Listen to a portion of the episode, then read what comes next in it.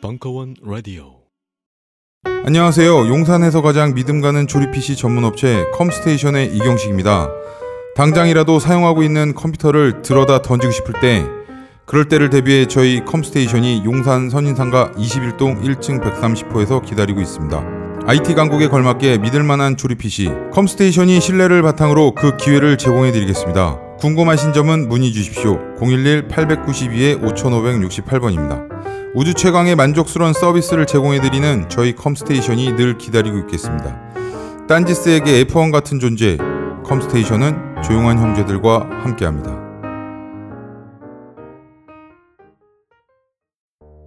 요즘 나는 책 추천을 하지 않는다. 그래도 이 책은 추천하지 않을 수 없다. 나는 딴지일보, 읽은 척 매뉴얼의 애독자였으니까. 이웃시민. 고전은 직접 반려들어 읽는 게 가장 좋다. 그게 여의치 않으면 너부리의 읽은 척 매뉴얼을 읽어라. 읽은 척 매뉴얼은 고전들의 뒤틀린 소개이자 색다른 비평일 뿐만 아니라 그 자체로 고전과 맞먹는 유사 고전이다. 고종성. 그는 딴지일보 역사를 통틀어 가장 딴지적 글쟁이다. 김어준. 고전이 얼마나 재밌는가를 은하계에서 가장 재밌게 설명하는 책. 딴지 편집장 너브리의 고전문학 읽은 척 매뉴얼. 아직 고전을 모르는 분들께, 그리고 이미 고전을 알고 있는 분들께도 강력 추천합니다. 지금 바로 전국 서점에서 만나보세요. 딴지 마켓에서 구입하는 분께는 저자 사인본을 배송해드립니다.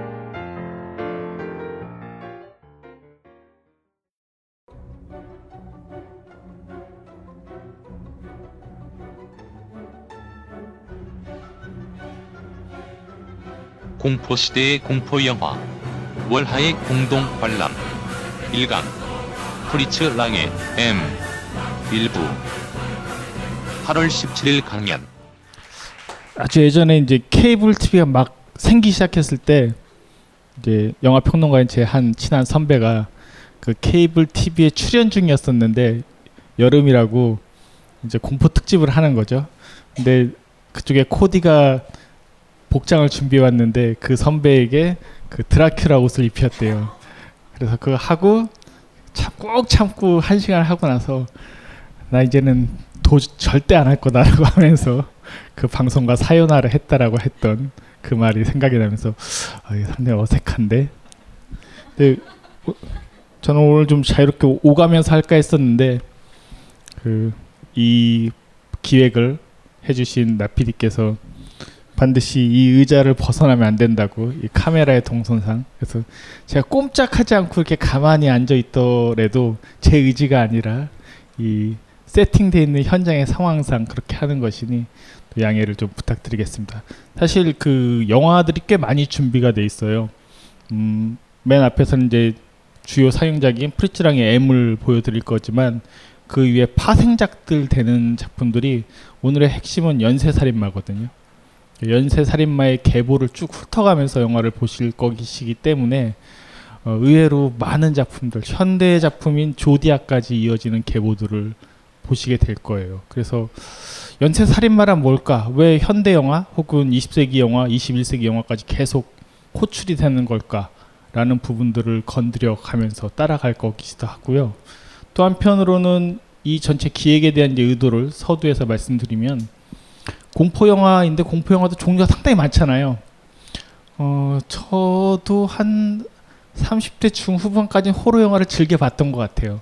뭐 스크림 정도는 뭐 비명 안 지르면서 가볍게 봤던 경우였었는데, 어느 순간에 저도 공포영화 좀 싫어지긴 하더라고요. 왜 내가 내 돈 주고 영화를 보면서 이렇게 힘들고 괴로워야 되지?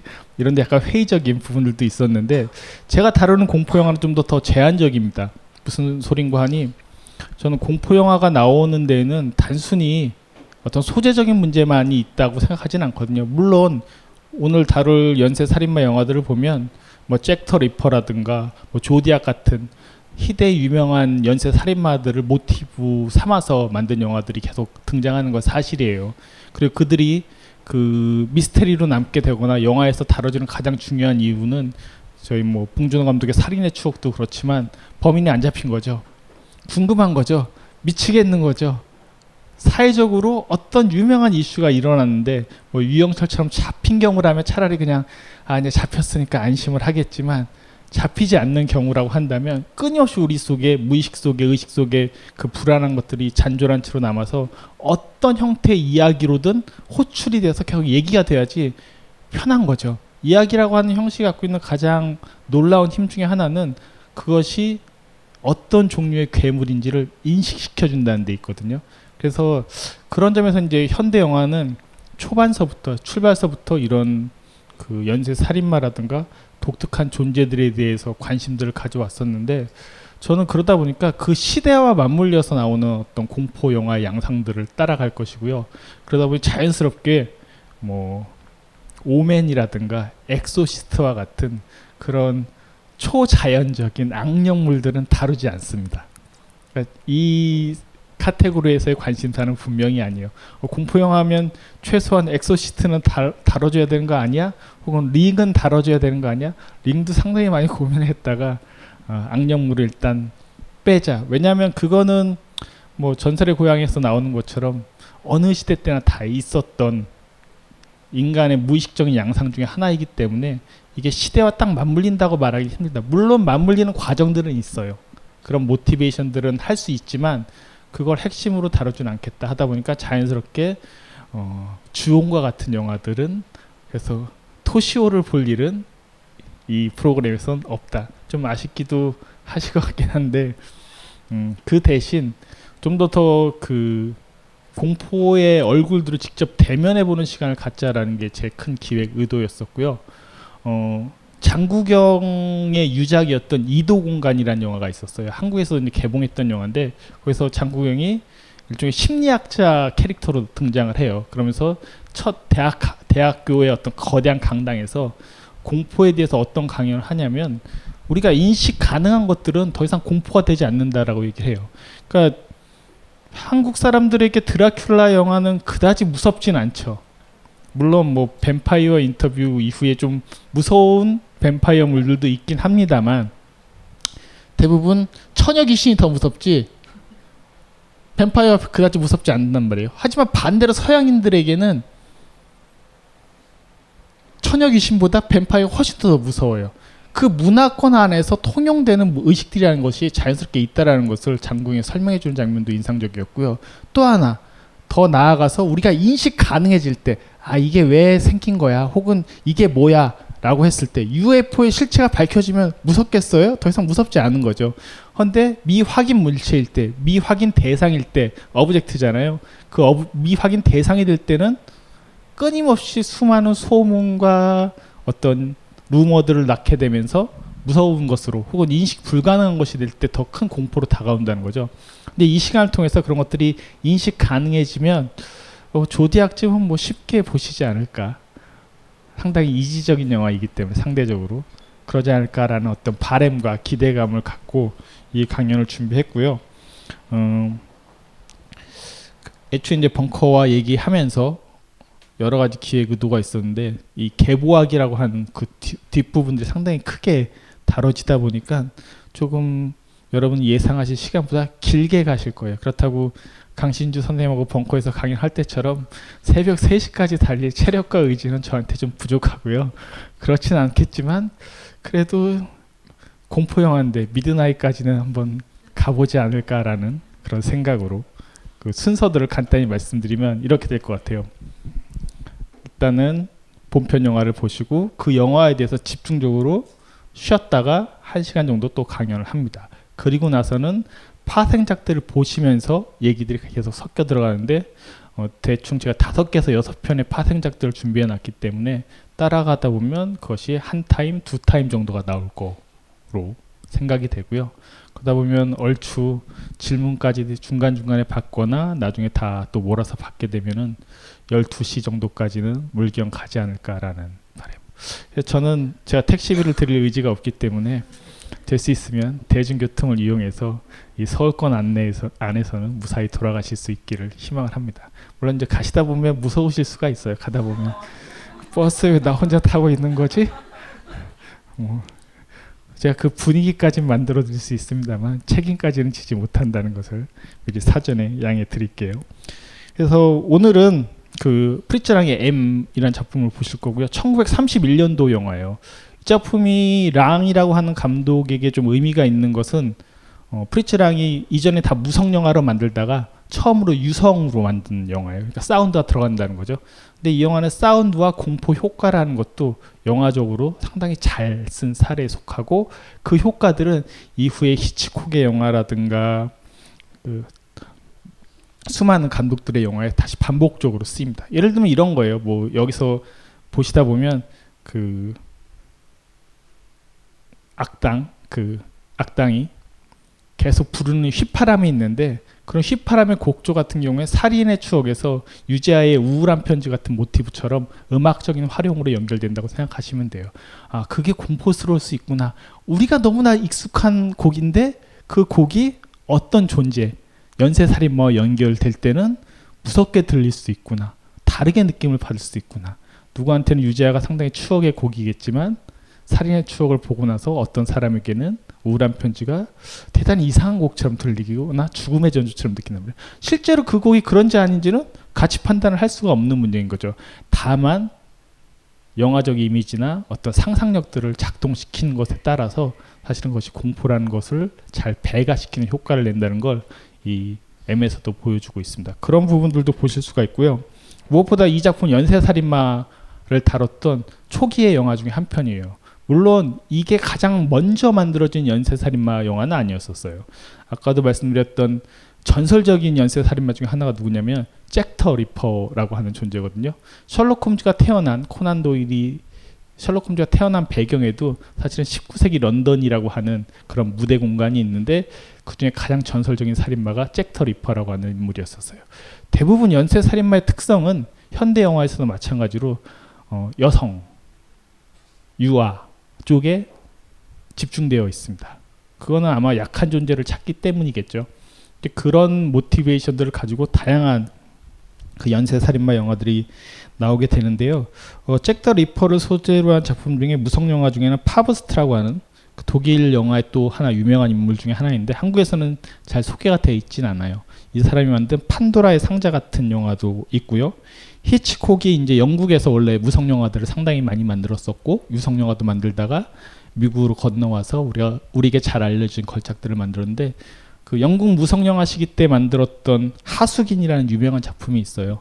그 트리포와 인터뷰한 책을 보면 하숙인이 그 내가 할 수 있었던 기본적인 요소가 다 들어가 있는 영화다라고 설명할 정도로 어떤 미스테리한 연쇄살인 사건들을 다루고 있는 영화인데, 물론 히치콕의 관심은 그 살인마에는 별 관심이 없어요.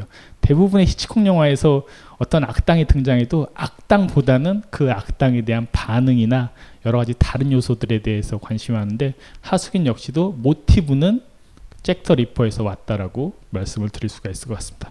근데 이 작품은 그 잭 더 리퍼에서 온 건 아니에요. 독일에도 또 유명한 연쇄 살인마가 있었어요. 실제로 있었던 그 인물을, 그 사건을 배경으로 해서 영화가 만들어졌고요. 그 1931년도에 만들어진 프리츠 랑의 첫 유성 영화였었고요. 이 작품은 독일에 실제 사건이 있었다고 제가 말씀드렸는데, 그 페터 쿠르텐이라고 검색해 보시면 나와요.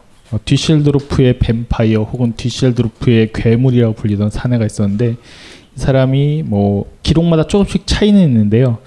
1910년에서 29년까지 디실드로프에서 9명 정도의 인물을 살해하고 4건의 이제 살인 미수를 저질러서 결국에는 그 체포가 되게 되는데요. 뭐 영화 속에서 그 한스라고 하는 인물이 범죄를 저지른 행각들이 이렇게 보도가 될 때 뭐 자매도 포함되어 있었는데, 실제로 자매를 이 페터 쿠르텐이 죽이기도 했었고요. 현장에 뭐 PK라는 이니셜을 남긴 손수건을 던져놓기도 했었어요. 그래서 잭 더 리퍼 정도로까지는 아니지만 당시 거의 독일 사회를 완전 뒤집었었던 살인마 중에 한 명이었었고요. 그 살인마를 모티브로 해서 영화가 만들어졌는데, 실제로 이제 페터 쿠르텐 같은 경우에는 결혼도 했대요. 그런데 그 아내가 전혀 이 사람이 그런 살인마인지 몰랐고, 두 사람이 만난 것은 감옥에서 만났던 경우였었는데, 그래도 그 정도까지 심한 인물일지는 몰랐다고 하고요. 주로 이제 밤에 젊은 여성과 소녀들을 상대로 살인을 저질렀었고, 그 되게 재밌던 것 중에 하나가 이 영화에서 보면 이제 법정 장면이 되게 유명하거든요. 영화 맨 후반부에 등장하는 두 번의 법정 장면이 나와요. 한 번은 범죄자들이 구성한 법정 장면이 나오고, 한 명은 이제 일반 법정으로 옮겨갔는데, 그 법정 장면, 일반으로 옮겨간 법정 장면은 거의 뭐 설명도 없이 그냥 짧게 지나가 버리기 때문에 보신 게 다거든요. 뭐 더 편집으로 덜어내거나 한 것은 없었어요. 이 판본도 메트로폴리스가 여러 복음판들이 나왔던 것처럼 프리츠 랑의 메트로폴리스는 시네샹트를 통해서 한번 소개해드린 적이 있었는데, 여러 판본들이 있긴 한데 제일 길게 복원된 117분짜리 복원판에서도 사실은 법정 장면은 그게 다예요. 그리고 요즘 이제 공인받는 그 판본은 110분짜리이고 약간 초기에 나왔던 판본은 더 짧은 영상이 나왔는데 내용적으로는 크게 차이는 없어요. 어쨌든 그 법정 장면에서 여기 보면 그 범죄자들을 대상으로 법정 장면에서 악당이, 그 연쇄살인마가 자기는 충동에 의해서 했기 때문에 죄가 없다. 그리고 이제 악당들의 변호사가 그걸 옹호해주는 장면들이 있는데, 이 페터 쿠르텐이라고 하는 인물이 실제로 그런 얘기를 주장을 했었대요. 그러니까 충동 비슷한 얘기도 했었고, 뿐만 아니라 자기가 정신 이상자이기 때문에 재판받을 수 없다라고 그런 항변을 했지만 결국엔 그것이 거부가 되면서 1931년도에 이 영화 만들어졌던 해에 사형이 이제 처했었던 그런 실질적 사건이 있었고요. 그러다 보니까 동시대 독일 사람들이 이 영화에 이제 열광했던 거 너무나 뻔히 보이죠. 그렇잖아요. 한국도 뭐 그 유영철을 소재로 했던 일련의 영화들이 바로 추격자나 이런 영화들이 흥행에 성공하는 것처럼, 가까운 거리에 있었던 이런 희대 연쇄 살인마들은 꽤 빨리 영화로 만들어져가지고 소화되는 그런 경향들이 있는 것 같아요. 그런 여러 가지 이유들이 있겠지만 무엇보다도 사람들의 기억에서 사라지기 전에 그 기억들을 자꾸 되살리면서 뭔가 공포와 자극들을 전하는 게 영화라고 하는 매체가 갖고 있는 또 하나의 중요한 속성이라고도 볼 수 있을 것 같고, 프리츠 랑의 이 영화도 그런 측면들을 그대로 따르고 있습니다. 네, 그 제가 이 영화를 보면서 연쇄살인마의 모든 것이 이제 등장하는 영화다라고 첫 번째 말씀드리고 싶은데, 그때 들려드려야 될 몇 가지 이야기 중에 하나가 뭐냐면은, 저는 연쇄살인마가 어떤 존재인지, 그리고 그는 왜 그런 짓을 저지르는지, 이 영화는 별로 관심이 없어요. 아무리 영화를 다 뒤져봐도 한스라고 하는 그 악당, 페터 로레라고 하는 유명한 이제 배우가 연기를 했었고, 이때 20대 배우였었거든요. 나중에 이제 히치콕의 영화에도 종종 나오게 돼요. 사보타주나 이런 영화들에서도 이제 저 인물이 나오는 걸 볼 수가 있는데, 저 인물이 그 왜 저런 일을 저지르는지에 대한 관심은 좀 나중에 연쇄살인마를 다룬 영화들에서 나오고, 이 영화가 흥미로운 이유 중에 하나는 그걸 사회학적 관점에서 계속 고찰을 하고 있다는 거예요. 무슨 얘기냐? 연쇄살인마가 한 명 등장하면은 그 사회가 어떻게 변모를 할까라는 그 반응에 관심을 갖고 있는 영화라는 거죠. 이건 꽤 현대적이에요. 실제로 우리가 이제 심리학적으로도 그렇고 뭐 사이코패스나 소시오패스나 다루고 있는 여러 가지 책들을 보면 그들의 어떤 개인성, 캐릭터성, 그들이 어렸을 때 상처가 있는 거야, 뭐 어렸을 때 억압을 당해서 그런 거야 라는 식으로 설명하는 경우들이 많거든요. 실제로 추격자라는 영화를 보셔도 그렇죠. 거기서 보면 걔가 성적으로 불능 상태에 있고 어렸을 때 무슨 일을 당했고 그래서 이렇게 된 거야 라는 식으로 설명하는 경우들이 많거든요. 근데 정말로 그런지 안 그런지에 대해서 이 영화는 전혀 관심이 없어요. 페트로레가 연기하는 저 연쇄살인마가 도대체 무슨 일 때문에 저런 범죄 성향을 갖게 됐고 저런 일을 저지르는지는 전혀 등장하지 않습니다. 다만 하나의 연쇄살인마가 등장했을 때 사람들이 어떻게 반응하는가에 이제 관심을 갖고 있는 영화거든요. 근데 잘 생각해보면 그게 더 진짜 현실적 문제예요. 우리가 연쇄살인마가 우리 사회에 등장했다, 새롭게 부각됐다, 언론이 퍼진다 라고 했을 때 그건 마치 메르스나 이런 어떤 공포적인 요소가 등장할 때마다 그것들이 나한테 혹은 내 가족한테, 내 아이한테 어떤 피해가 갈까라는 것에 더 크게 관심을 갖기 마련이지, 연쇄살인마가 어떤 성향을 갖고 있는지, 뭐 원인이 뭔지, 이것에 대해서는 사실 근본적으로 크게 관심이 없거든요. 그래서 이 영화를 만들었을 때, 영화의 맨 마지막 장면 보셨죠? 어떤 어머니가 주장하잖아요. 그래서 아이를 잘 지켜야 되는 거예요. 잘 지켜야 돼요. 이게 프리츠 랑이 영화를 만든 목적이었다고 해요. 실질적으로. 좀 애들 좀 잘 지켜, 잘 보호해 주세요. 왜냐하면 지금은 조금 더 과잉된 시대로 넘어가게 됐지만 저 때만 해도 애들을 방치하는 경우들이 흔했거든요.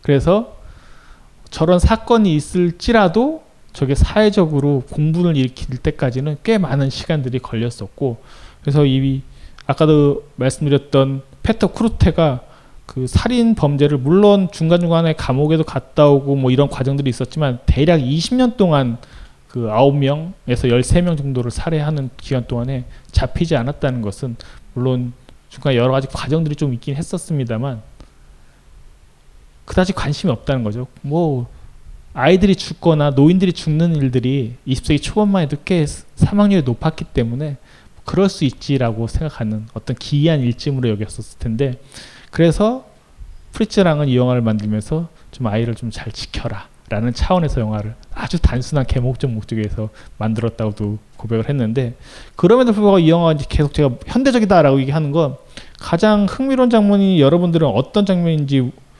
궁금하긴 한데요. 저는 그런 장면들이 제일 기억에 나요. 연쇄살인범이 등장을 했고 그것이 혼란에 빠뜨리게 되고 사회를 위협하게 되니까 경찰 공권력이 도입되기 시작을 하죠. 그러면서 거리의 여자들이나 술집들을 계속 검문 검색을 하느라 통제가 되기 시작한단 말이에요. 통제 사회로 가는 지름길 중에 하나가 뭐냐면 어떤 악마, 원흉 같은 것들을 만들어내는 방법이 돼요.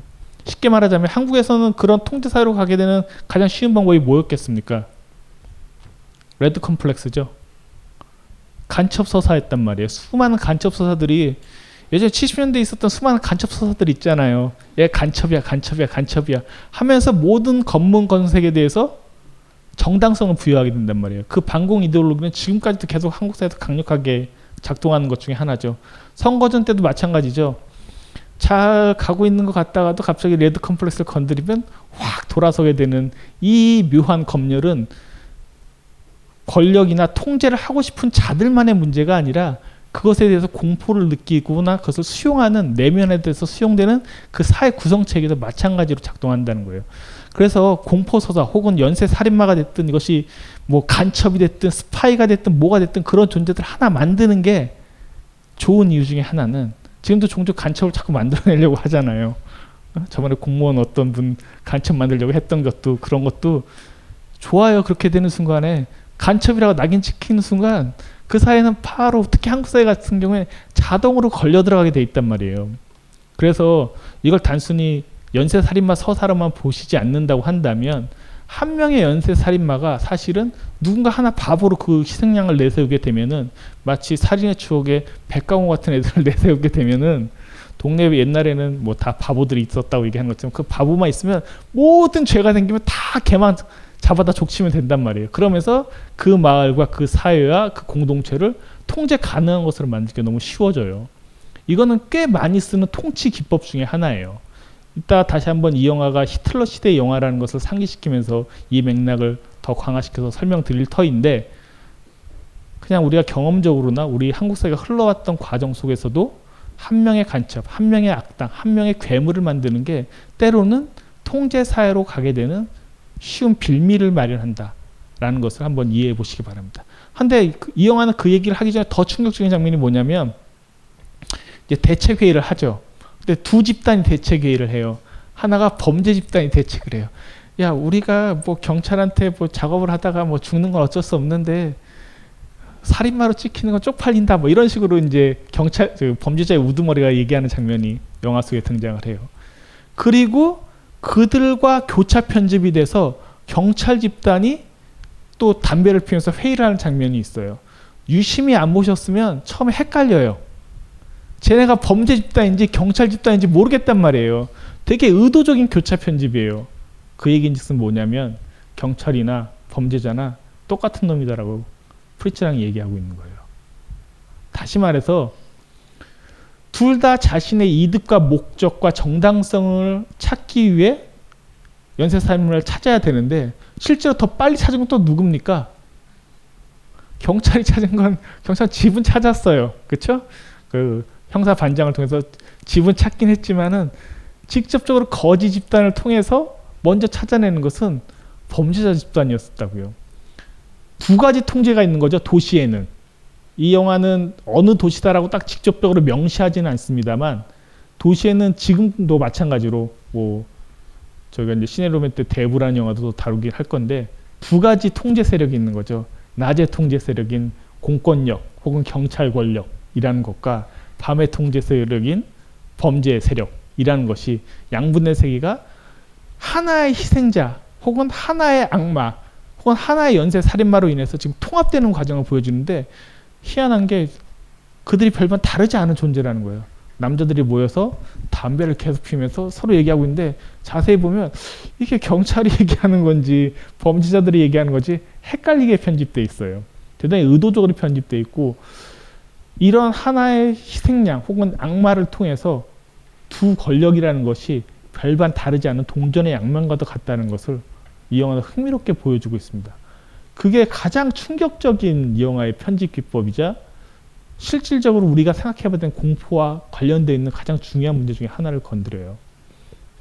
우리는 빛에 있는 경찰이나 이런 것도 늘상 정당하고 좋은 거라고 생각을 하지만 이렇게 편집되어 있는 영화를 보고 있다고 생각해보면 과연 그런 것일까? 어떤 부분에서는 그것이 음지와 양지로 서로 분리가 된 채 서로서로의 세계를 상호 불가침 조약을 맺고 힘의 균형을 맞추고 있는 것은 아닌가라는 생각들을 해볼 수 있게 만들어줘요. 따지고 보면은 이런 연쇄살인마 영화들은 절대 악을 다루고 있는 영화라고 얘기할 수 있거든요. 헌데 절대 악의 존재들을 늘상 등장할 때마다 최근에 나왔던 영화 중에 다크나이트 같은 경우에 조커 같은 캐릭터가 악의 정당성을 계속 주장을 하잖아요. 그 악의 정당성은 내가 없으면 배트맨 너도 없는 거야 이렇게 계속 얘기를 하고 있는 거잖아요. 악과 선이라고 하는 것들, 이 두 세계라고 하는 것들이 과연 그렇게 우리가 생각하는 것처럼 쉽게 분리가 되는 것들인가? 그건 우리의 인식과 관념 속에서 늘상 분리가 돼요. 왜? 저희는 어렸을 때부터 권성징악의 동화를 읽고 자랐으며 그런 교육을 받고 성장을 했기 때문에 선과 악이라는 것이 대단히 명확하다라고 생각을 하지만 성장하면서 점점 좀 깨닫게 되죠. 저건 분명히 별로 선하지 않은 것 같은데 분명히 선하다고 하는 집단에서 저 힘들을 갖거나 발휘하는 경우들을 쉽게 보게 되고 때로는 여기서 악당들이 뭡니까? 선한 일 한 거죠. 저 사회적 집단으로 보면 선한 일 한 거잖아요. 연쇄살인마를 잡았다고 해서 더 능력 좋게 솜씨 좋게 자기네 조직력을 동원해서 경찰 조직력보다 훨씬 더 능력 좋게 바로바로 동기 찾고 원인 찾고 그래서 다 몰아가가지고 그들이 먼저 잡아냈었다고요. 경찰은 나중에 숟가락만 얹은 거죠. 남아있던 애 족쳐가지고 야 니네 왜 거기 있었던 거야? 빨리 불어 라고 해서 결국에는 데려가는 것일 뿐인 거잖아요. 따지고 보면은 선과 악이라고 하는 것들이 구별되지 않는다라는 것. 이것이 절대악을 주인공으로 등장시키는 수많은 영화들이 계속 반복적으로 얘기하고 있는 것들 중에 하나예요. 그래서 이런 영화들을 보면 때론 불편해질 때가 있어요. 그 이유는 우리가 갖고 있는 선악에 대한 기본적인 통념의 경계선들이 와르르 무너지는 것을 경험하기 때문에 그래요. 심지어 이따가 다른 영화를 통해서 또 말씀드리겠습니다만 악이 매혹적일 때도 있어요.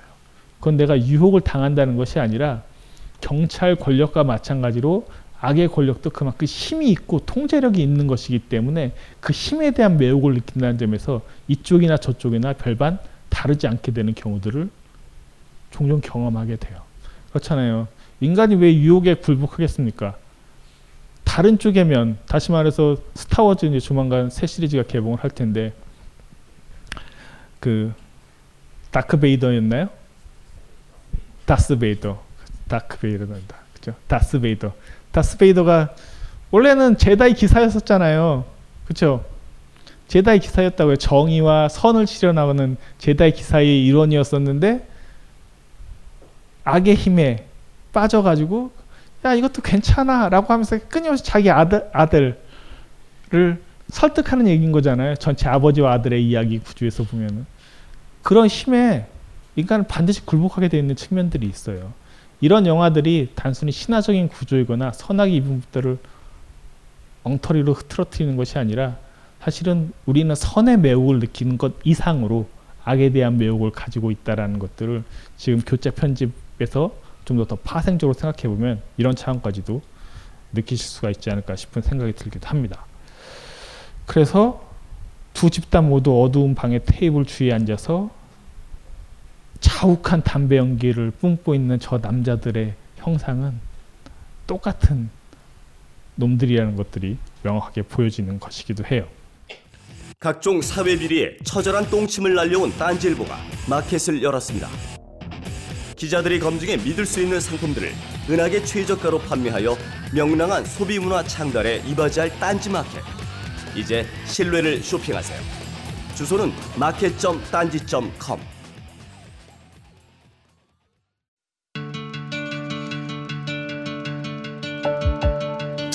여러분들이 좀 더 즐겁게 남은 여러분들의 인생 동안 단 몇 초라도 더 즐거움을, 기쁨을 가질 수 있는데 조금이라도 도움이 되었으면 합니다.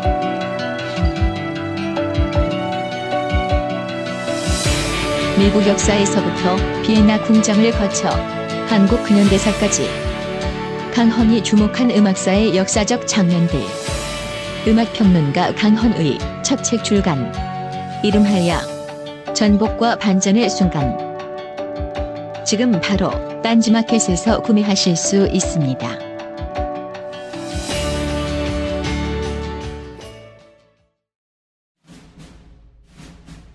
스마트폰에 바이블 벙커원 어플이 대폭 업그레이드 되었습니다. 강좌 및 강의별 결제 기능 탑재. 멤버십 회원이 아니라도 벙커원 동영상들을 골라볼 수 있는 혁신. 바로 확인해 보세요. 또 하나 이제 그 연쇄 살인범이 일으키는 재미있는 효과 중에 하나는 영화 이제 초반부에 등장하는 건데, 사람들이 집단화되면은 연쇄 살인범이 이제 등장을 했다. 이것이 내 아이나 가정을 위협할 수 있다라고 느끼는 순간에 이제 집단적인 공포가 등장하기 시작하면은 이때부터 또 쉽게 작동시키는 것 중에 하나가 이제 아까 또 서두에 말씀드린 것과 연결되는 건데, 자꾸 희생양을 쉽게 판별하고 만들어내려고 하는 경향들이 있어요. 예를 들면 그 어떤 여자애가 이제 지나가는 아저씨한테 시간을 물어보잖아요. 그랬더니 그래 하면서 이렇게 친절하게 대해주니까 갑자기 주변 사람들이 막 달려들면서 너 뭐 하려고 했어? 뭐 하려고 했어? 하면서 집단적으로 달려들면서 폭력을 저지를 지경까지 가고 커팅이 딱 돼요. 생각해 보세요. 그 남자는 억울한 사람이겠죠. 근데 한국 사회도 늘 그래요. 보면 SNS나 어떤 것들을 통해서 예를 들어서 뭐 성폭력 문제가 된다. 물론 그건 대단히 문제가 심각한 부분들이 있었죠. 한국 사회도 관행적으로 있어 왔는데 그 순간에 그것이 극대화되는 순간에 불필요한 희생양들을 또 막 만들어내기 시작한다고요. 왜? 뭐든지 다 걸고 그걸로 넘어가기 시작하는 거죠. 하나의 어떤 공포나 이것들이 문제적 화두가 되기 시작하면 그걸 통해서 모든 것들을 다 걸어서 집어넣으려고 하는 게 집단화된 인간의 성향이라는 것을 또 이 영화는 부분적으로 되게 흥미롭게 다뤄서 보여주고 있어요. 그런 점에서 하나의 그 살인마가, 연쇄 살인마가 일으키는 부대적 효과 중에 하나는 그것을 집단적인, 집단화된 살인마 집단으로 만들어내기가 너무 좋다는 거죠. 이 전략은 히틀러가 파시즘 정권을 세워가면서 유태인들을 악마화시킨 거와 딱 맞물려 떨어져요. 되게 쉽게 떨어뜨렸던 거죠. 유태인들은 악마야 라고 규정하는 순간 사람들이 악마구나 하면서 어떻게 되기 시작했어요. 평소에는 이웃으로 지냈던 선량한 독일 사람들이 유태인이라는 표식만 보기 시작을 하면은 다 때려서 죽이기 시작을 했던 거죠. 우리가 그 흐름에서 자유로울 수 있을까요? 지금의 한국 사회를 보고 있으면 전 절대 그럴 수 없다고 생각을 해요. 늘상 이 게임은 어떤 악마와 양상들을 만들어냈을 때, 누군가를 희생양으로 만들었을 때, 누군가를 어떤 괴물로서 규정을 해버릴 때 사실은 내가 괴물이 되어서 그 괴물들을 없앤다는 명분 하에, 정당성 아래 늘상 폭력과 희생을 강요하게 되는 경우들을 부지기수로 경험을 하게 돼요. 한국 사회가 이런 것들을 잘 판별할 수 있다라고 한다면 좋겠으나 오히려 경계해야 되는 것은 그것이 바로 파시즘의 가장 기본적인 효과였다라는 거예요. 파시즘은 다른 게 아니었었어요. 여러 차례 이제 강연을 통해서 파시즘에 대해서 설명을 드렸었는데, 히틀러는 민주적 선거를 통해서 뽑혔던 인물이에요. 혼자 잘났다고 해서 이렇게 내가 독재자 할 거야 하고 다 쏴주기해서 독일 통제했던 게 아니었다고요. 자기가 직접 선거를 통해서 히틀러의 당이 1등 당이 되고, 그 안에서 총통에 대한 선거 인준 과정을 통해서 선거로 뽑히게 되고, 다 민주적 절차를 다 겪어서 그것들이 뽑혔었거든요.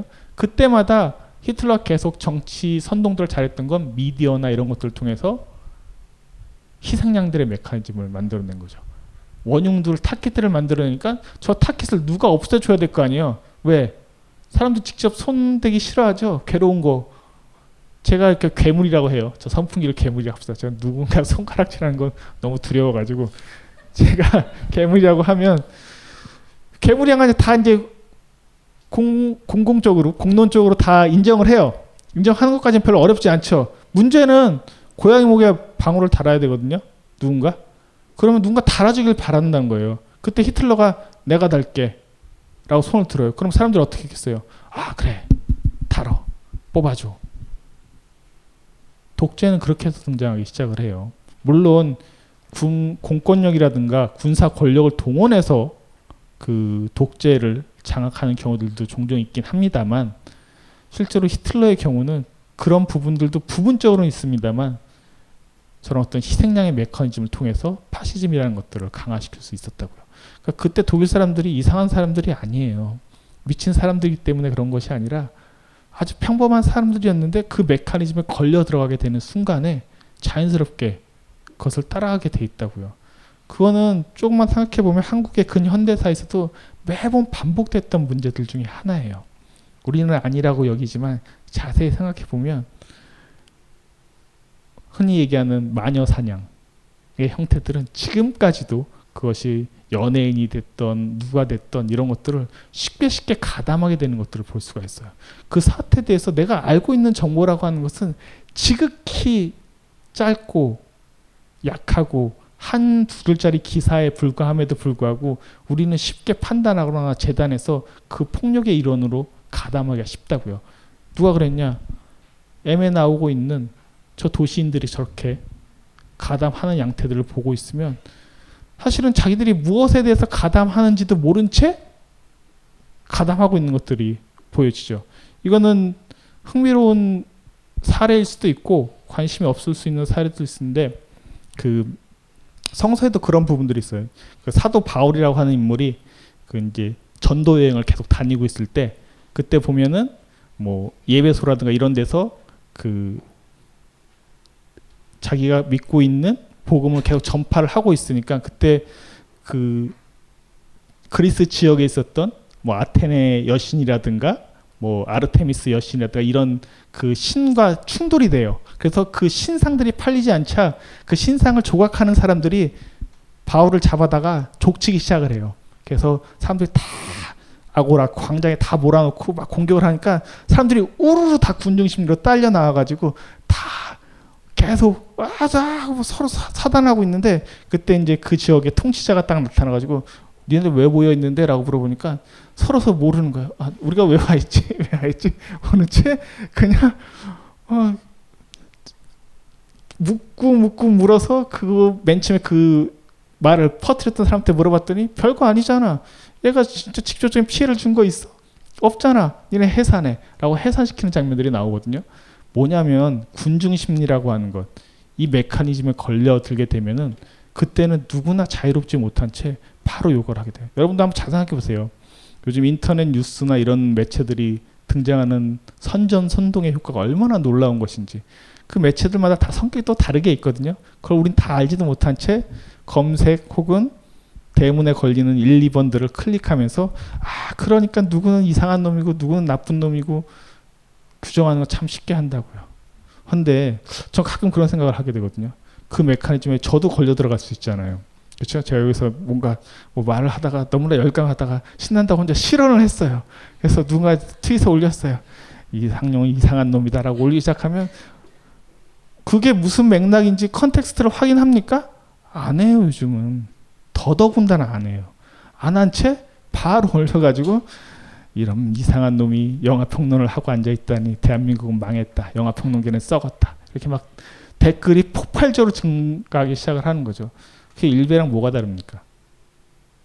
일베를 욕하지만 그런 메커니즘 안에서는 그쪽 메커니즘이나 이쪽 메커니즘이나 근본적으로 다르잖아요. 일베는 우리의 그늘이에요. 지금 한국 문화가 갖고 있는 그런 댓글 문화들이 다른 형태로 더 증폭돼서 만들어진 또 하나의 그늘일 수밖에 없다고요. 그게 우리의 얼굴과 다르다고 해서 우리가 직면하는 햇빛과 다르다고 해서 무시하거나 비판만 해서는 절대 해결되거나 정리되거나 그 다음 단계로 넘어가지 않을 거예요.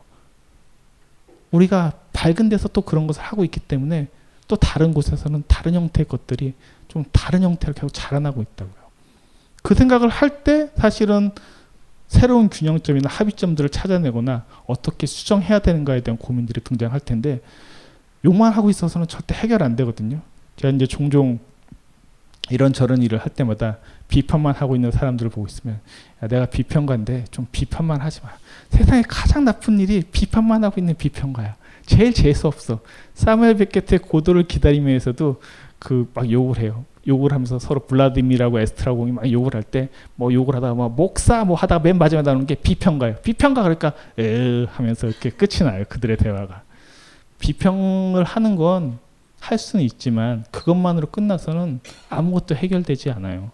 사실은 그것이 어떤 메커니즘들을 들여다봐야 되는데 제가 이제 첫 공포 영화를 다루면서 이 프리츠 랑의 염을 가져오는 건 이 희생양의 메커니즘, 공포를 유발시키는 메커니즘에는 우리도 자유롭지 않아요. 얼마 전에 겪었던 메르스 사태도 따지고 보면은 그것에 대한 원인과 이유나 이런 것들을 우리가 직접적으로 알고 있었을까? 공권력을 욕하는 건 되게 쉬워요.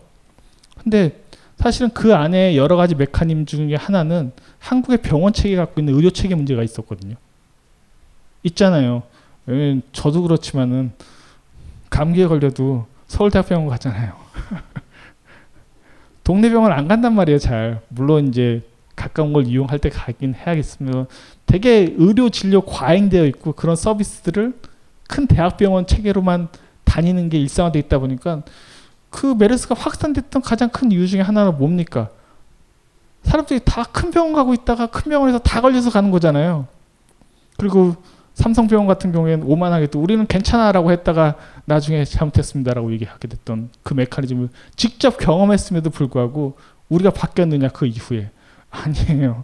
한동안 저도 그 기간 동안에 병원을 다녀올 일이 있어서 예약된 거라 예약돼서 간 거예요. 예약돼서 갔는데 근데 사람이 정말 없더라고요. 아, 너무 좋았어요. 연대 세브란스 병원이었었는데 어우, 이 병원에 이렇게 사람이 없는 건 처음이었었어요. 그래서 아주 빠르게 거의 한 20분 만에 모든 것을 다 통과하고 나서 검사 다 끝내고 나서 돌아왔는데 한 두 달쯤 뒤에 이제 갔더니 다시 바글바글 하면서 아이씨, 예약 시간보다 한 시간 또 기다려가지고 진료를 받게 되는 이 비극을 경험했을 때 아, 이게 두 달 동안의 일이었었구나. 그때뿐인 거예요. 그걸 통해서 뭔가 혁신되거나 그렇잖아요. 그 메르스뿐만 아니라 뭐 사스가 됐든 뭐가 됐든 그건 언제든지 들어올 겁니다. 현지적인 어떤 그 공동체적 환경에서는 언제든지 들어올 거란 말이에요. 들어오는 게 문제가 아니에요. 들어오면 그걸 빨리 파악하고 진단하고 그것들이 확산되지 않는 메커니즘들을 찾아내는 게 사실은 더 중요한 해결책이거든요. 그래서 한 달 갈 걸 보름 안에 끝내고 보름에 갈 걸 일주일 안에 끝내서 차단시킬 수만 있으면 희생이나 이런 것들이 많지 않은 채 끝낼 수가 있어요. 그런데 우리는 그 얘기들을 했음에도 불구하고 했잖아. 이런 얘기 다, 제가 드렸던 얘기도 다 나왔던 거잖아요.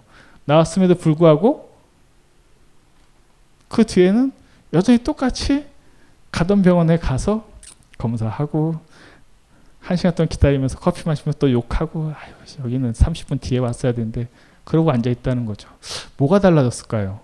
우리가 하나의 어떤 공포를 경험하고 나서 정말로 달라진 게 있었을까요? 아닐 거예요.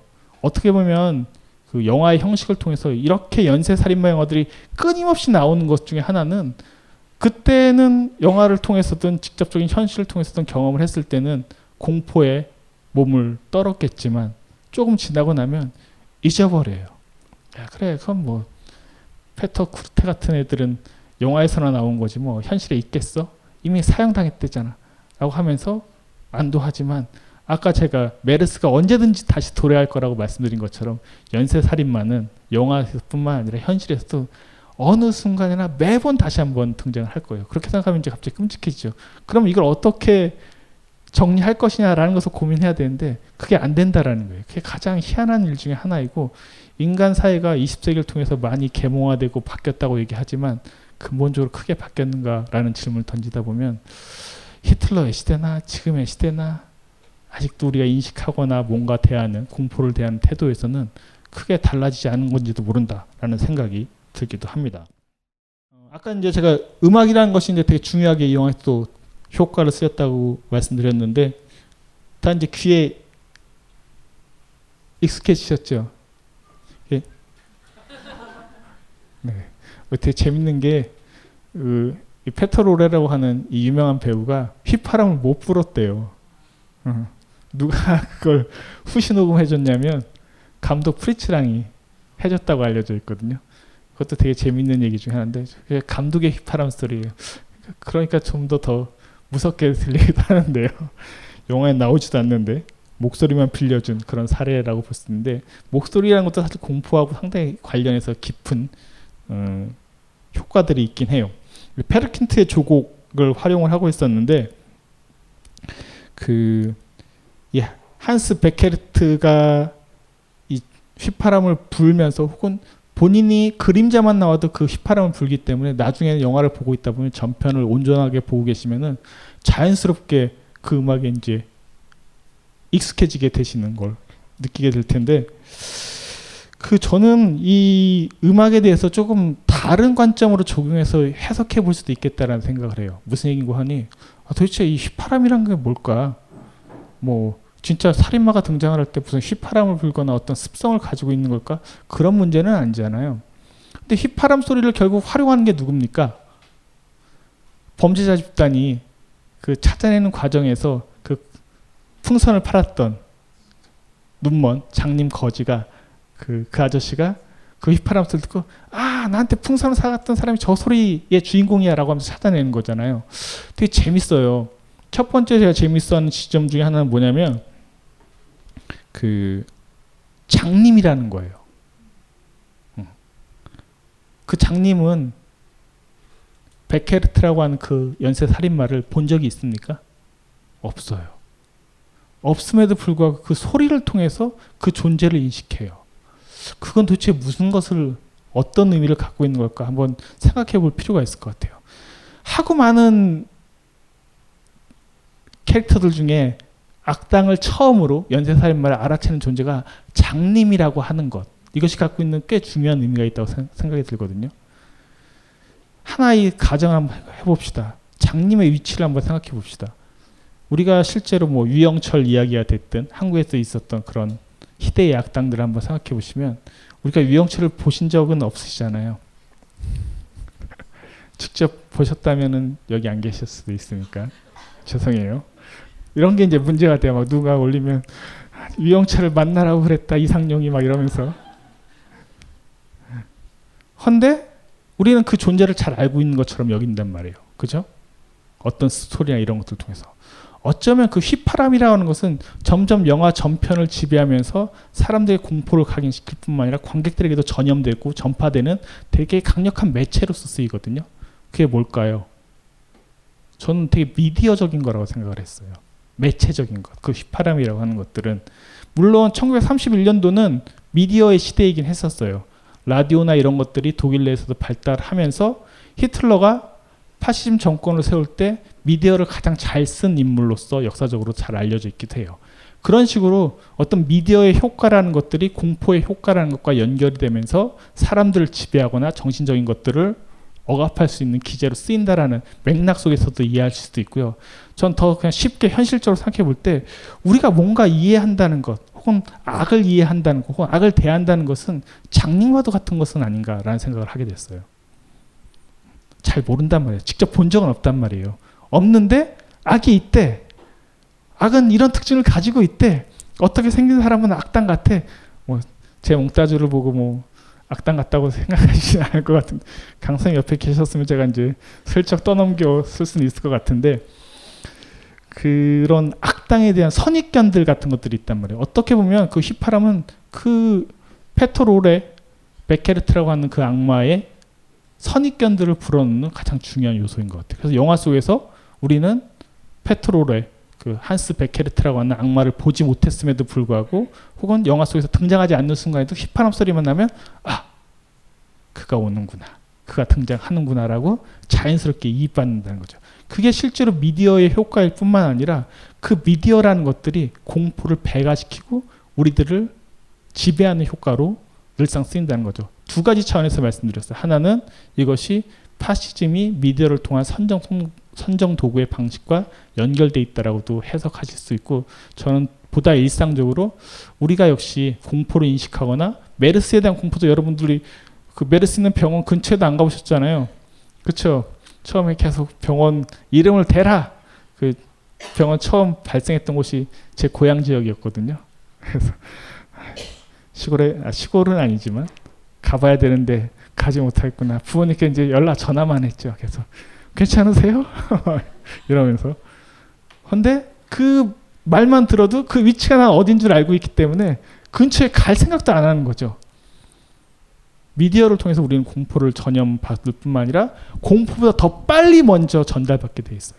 우리는 유영철을 본 적도 없어요. 메르스 환자를 만난 적도 없어요. 만나면 안 되겠지만 만난 적도 없어요. 하지만 우리는 마치 그것들을 알고 있는 것처럼, 혹은 그 공포의 효과를 받아들인 것처럼 여기는 것은, 미디어라고 하는 것들이 사실은 공포를 퍼나르는 중요한 도구일 뿐만 아니라 1930년대 이 영화를 통해서 공포라는 것이 휘파람 소리, 미디어적인 것을 통해서, 소리를 통해서 먼저 다가온다는 것. 시각적인 것이 보이지기도 전에, 우리가 인식하기도 전에, 우리가 인식하는 건 사실은 귀로선 잘 인식을 못하거든요. 그냥 분위기만 감잡을 뿐인 거지. 근데 이 영화는 두 가지가 연결되어 있어요. 하나는 처음에 페트로레가 그 베케르트라고 하는 그 연쇄 살인마가 등장할 때 소리로 먼저 등장을 하고, 그 다음에 시각적으로 연결돼요. 예를 들어서 그 유리 윈도우 창에 소녀를 발견하는 장면을 한번 보세요. 그때도 역시 소리가 먼저 등장하다가 현란한 그 물건들의 어떤 시각화 효과에 우리가 눈길이 가게 되고, 그 건너편에 유리를 통과해서 저쪽 건너편 윈도우 위에 있는 소녀의 얼굴을 보게 되거든요. 그건 뭐냐면 미디어를 통해서 뭔가 인지를 하고 그 다음에 인식이 된다라는 것들을 이 영화의 과정은 자연스럽게 보여주고 있을 뿐만 아니라, 사운드가 먼저 등장하고 시각적인 이미지가 부차적으로 따라 나오는 구조를 통해서 그것들을 무의식적으로 저에게 학습시켜주고 있는 영화라고도 말씀드릴 수가 있어요. 그런 점에서 엊그젠가? 아, 그쵸. 엊그제 이제 제가 장모님 하고 얘기를 하다가 6.25 때 얘기가 나왔었어요. 6.25 때 이제 그 있으셨으니까, 생존에 저보다 먼저 훨씬 태어나셨으니까, 그때 6.25 때 어떠셨어요? 뭐 광복절 얘기를 하다가 자연스럽게 이제 그런 얘기들이 나와가지고 얘기를 하다가 되게 재밌는 얘기 들었던 게, 자기는 북한군이 왔다라는 얘기는 듣긴 했는데 워낙 깡 시골에 있었기 때문에 보지도 못했을 뿐만 아니라 얘기만 들었대요. 그냥 그 어디에 나가면은 그들이 뭐 대창으로 찔러 죽인다라는 소문만 들었지, 실제로 본 적도 없고 자기 있는 지역에 들어온 적도 없었다. 그거는 그 일본군의 경우도 마찬가지였었다라고 얘기를 하시는 걸 들으면서, 공교롭게도 이제 이 프리츠 랑의 애임을 다루면서, 아, 그렇구나. 우리가 공포라는 것을 알게 되는 것은, 혹은 얻은 것은 다 풍문으로 들었어지 사실은 먼저 그것을 대면해서 공포를 인식하지 않는구나. 왜? 직접 먼저 봤으면 공포라는 것을 느낄 틈도 없었을 거예요. 바로 느끼는 순간에 마비가 돼버리거나 이미 끝장나버리기 때문에, 우리가 공포를 느끼게 되는, 공포라는 것을 알게 된다는 것은 사실은 일정한 거리를 두고 휘파람 소리로, 풍문으로, 미디어로 들을 때만 공포 효과라는 것에 자장이 형성되는구나라는 것을 알 수 있다는 것을 보여주고 있어요. 이 영화도 보여주고 있고, 저희 장모님이 들려준 이야기도, 아, 우리가 공포를 느끼는 건 일정한 거리와 시간과 공간들이 분리가 됨으로써 그 풍문을 통해서 자장이 형성될 때만 가능한 것이구나라는 것을 깨닫게 해줬어요. 이건 꽤 중요한 통찰 중에 하나인 것 같아요. 우리가 뭔가 공포를 느끼고 거기에 대한 분노나 두려움이나 여러 가지 감정들의 반응을 표출하는 것은 잘 생각해 보시면 어떤 자장이 이미 형성되어 있을 때만 가능한 일이에요. 그것을 직접적인 내 문제로 경험하게 되면, 내가 어떤 공포와 직면하게 되는 순간에 맞닥뜨리게 되면 공포란 것을 느끼거나 인식하실 틈도 없으세요. 그걸 빨리 해결하거나 죽이거나 도망치거나 뭔가 해결해야 되기 때문에 그런 공포라는 것에 대한 지각 능력이 생겨나지 않는다는 거예요. 애초부터. 무슨 얘기인지 아시겠죠? 그렇게 생각해 보시면 공포라는 것이 이 영화에서 휘파람을 통해서 어떠한 공간과 거리와 효과들을 발생시키는지를 꽤 정교하게 잘 표현해주고 있는 영화구나라는 생각도 해볼 수 있을 것 같아요. 제가 이제 다루진 않는 공포 영화입니다만, 뭐 주온이나 이런 영화들을 보면 소리 때문에 놀라죠. 토시오가 이렇게 발 구르고 있는 것 때문에 확 놀라거든요. 갑자기 물론 이렇게 휙 날 쳐다보는, 그래서 얼굴을 정면으로 응시하는 샷도 가끔은 모골이 송연해질 때가 있습니다만, 그보다 더 빨리 오는 건 그 주온 같은 영화도 보시면은 발가락 후다닥 피 갑자기 뭐 창이 찡 한다든가 유리창이 챙 깨진다든가 이런 소리들이 공포영화에서 꽤 많이 쓰이거든요. 90년대 이후에 공포영화에서도 많이 쓰이는 이유 중에 하나는 우리가 공포라는 것은 보는 게 아니라 뭔가 분위기를 느끼는데 그때 뭔가 하나 뾰족한 자장이 탕 치면서 그 공간 안을 울려줄 때 사실은 공포감이 발생하기 마련이에요. 실제로 제가 이제 공포 영화에 대해서 그 학부생들을 데리고 이제 수업을 하다가 이게 일반적인 영화하고 어떻게 다른지를 설명한 적이 있었어요. 이것도 역시 자장의 문제하고 관련이 있어요. 무슨 연관이 이런 거예요. 두려워하지 마시고. 원래 이제 보통 멜로드라마나 일반적인 인물 드라마에서는 2인 화면, 남녀 주인공이 대화를 나누는 장면이 많다라고 제가 자주 설명드려요. 카메라 여기에 위치했다고 생각해 보세요. 이렇게 두 사람이 서 있는 걸 먼저 보여줘요. 그 다음에 남자가 이렇게 대사를 치죠. 카메라 이쪽으로 이동을 해서 어떻게 나한테 그럴 수 있니? 그럼 카메라 그 다음에 이쪽으로 이동해서 여자가 네가 뭐 잘한 것이 없잖아 라고 얘기하는 것들이 일반적인 대화 구조의 패턴이에요. 이게 2인 화면에서 소위 나눠 찍기라고 하는 것을 하면서 대화가 전개되는 방식이에요. 많은 드라마나 그 멜로드라마에서 자주 쓰이는 그런 대화 패턴들이에요. 근데 공포영화에서는 뭐냐면 이런 거예요. 원래 샷과 그 샷에 반응하는 반응샷, 소위 리버스 쇼트라는 것이 같이 붙어 있어야지 이게 하나의 합을 이루어서 이야기나 어떤 감정들을 전달하기 마련인데, 공포영화는 이런 거예요. 딱 내가 등장했어요, 처음에. 그리고 무슨 소리를 들었어요. 다른 쪽 각도에서. 그래서 휙 돌려요. 그럼 내가 쳐다보면 그 다음 각도에서는 뭔가 이상하다. 뭔가가 있어야 돼요. 그러면 그 샷은 되게 안정적으로 느껴져요. 그런데 그때 그 소리 난 곳을 돌아봤는데 아무것도 없다. 부재하다. 존재 자체가 느껴지지 않는다라고 하면 그때 뭐가 생기겠어요? 보는 순간 이미지를 보면서 사람들이 공포감이 들겠죠. 공포에 가장 많이 쓰이는 샷이 바로 이거예요. 뭐 박보영이 나온 최고의 공포 영화도 마찬가지고 이렇게 보면 갑자기 인물이 서 있다가 샷이 나는데 뒤에서 어떤 다른 쪽 각도에서 소리가 났어요. 그래서 휙 돌리면 그 다음 샷은 그 인물이 쳐다보는 곳을 보여주게 되는데 그때 거기에 뭔가 있으면 괜찮아요. 근데 아무것도 없는 거예요. 부재한 채 소리만 있어요. 그때 뭐가 느껴지냐? 자장이 형성되면서 공포라는 것이 느껴지는 거죠. 이게 영화적 장면 연출에서도 가장 많이 쓰이는 공포 기법이에요. 별게 아닌 거죠.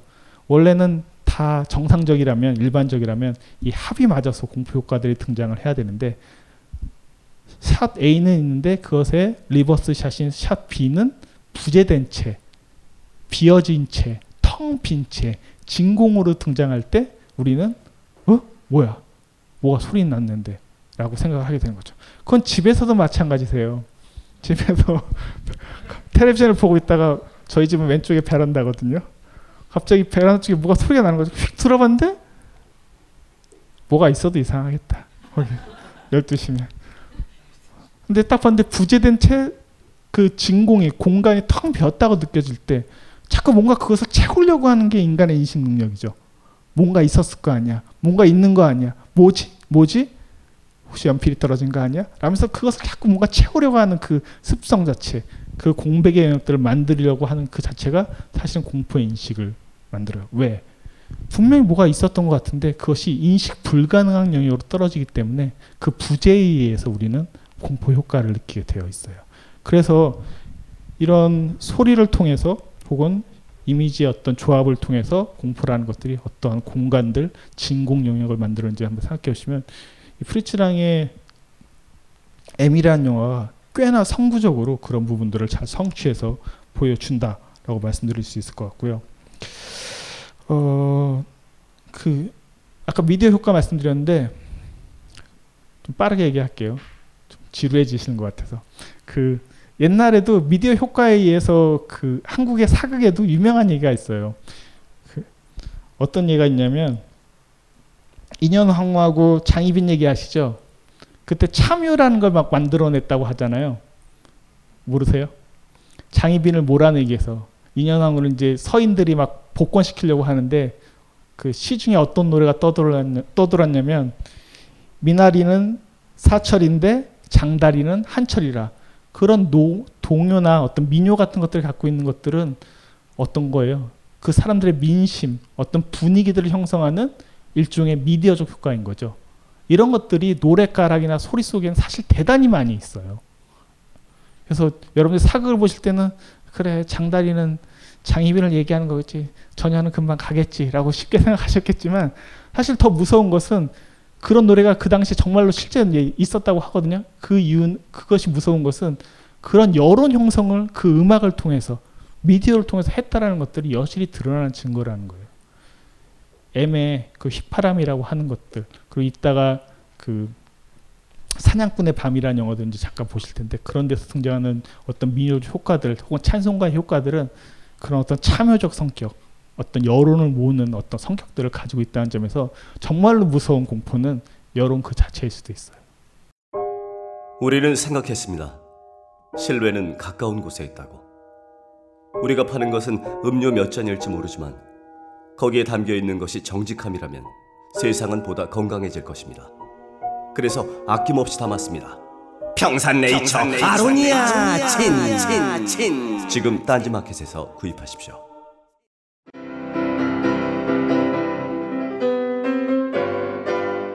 클래식은 너무 멀리 있거나 혹은 너무 가까이 있다.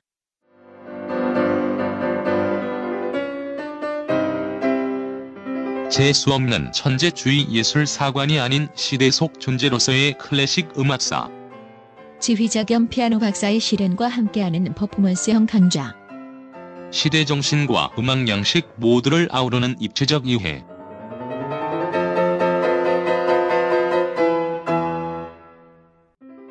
(2015) 벙커원 울트라 스페셜 클래식 끝판 48주 과정. 강헌, 송창진. 올댓 클래식. 자세한 사항은 벙커원 홈페이지를 참조하세요.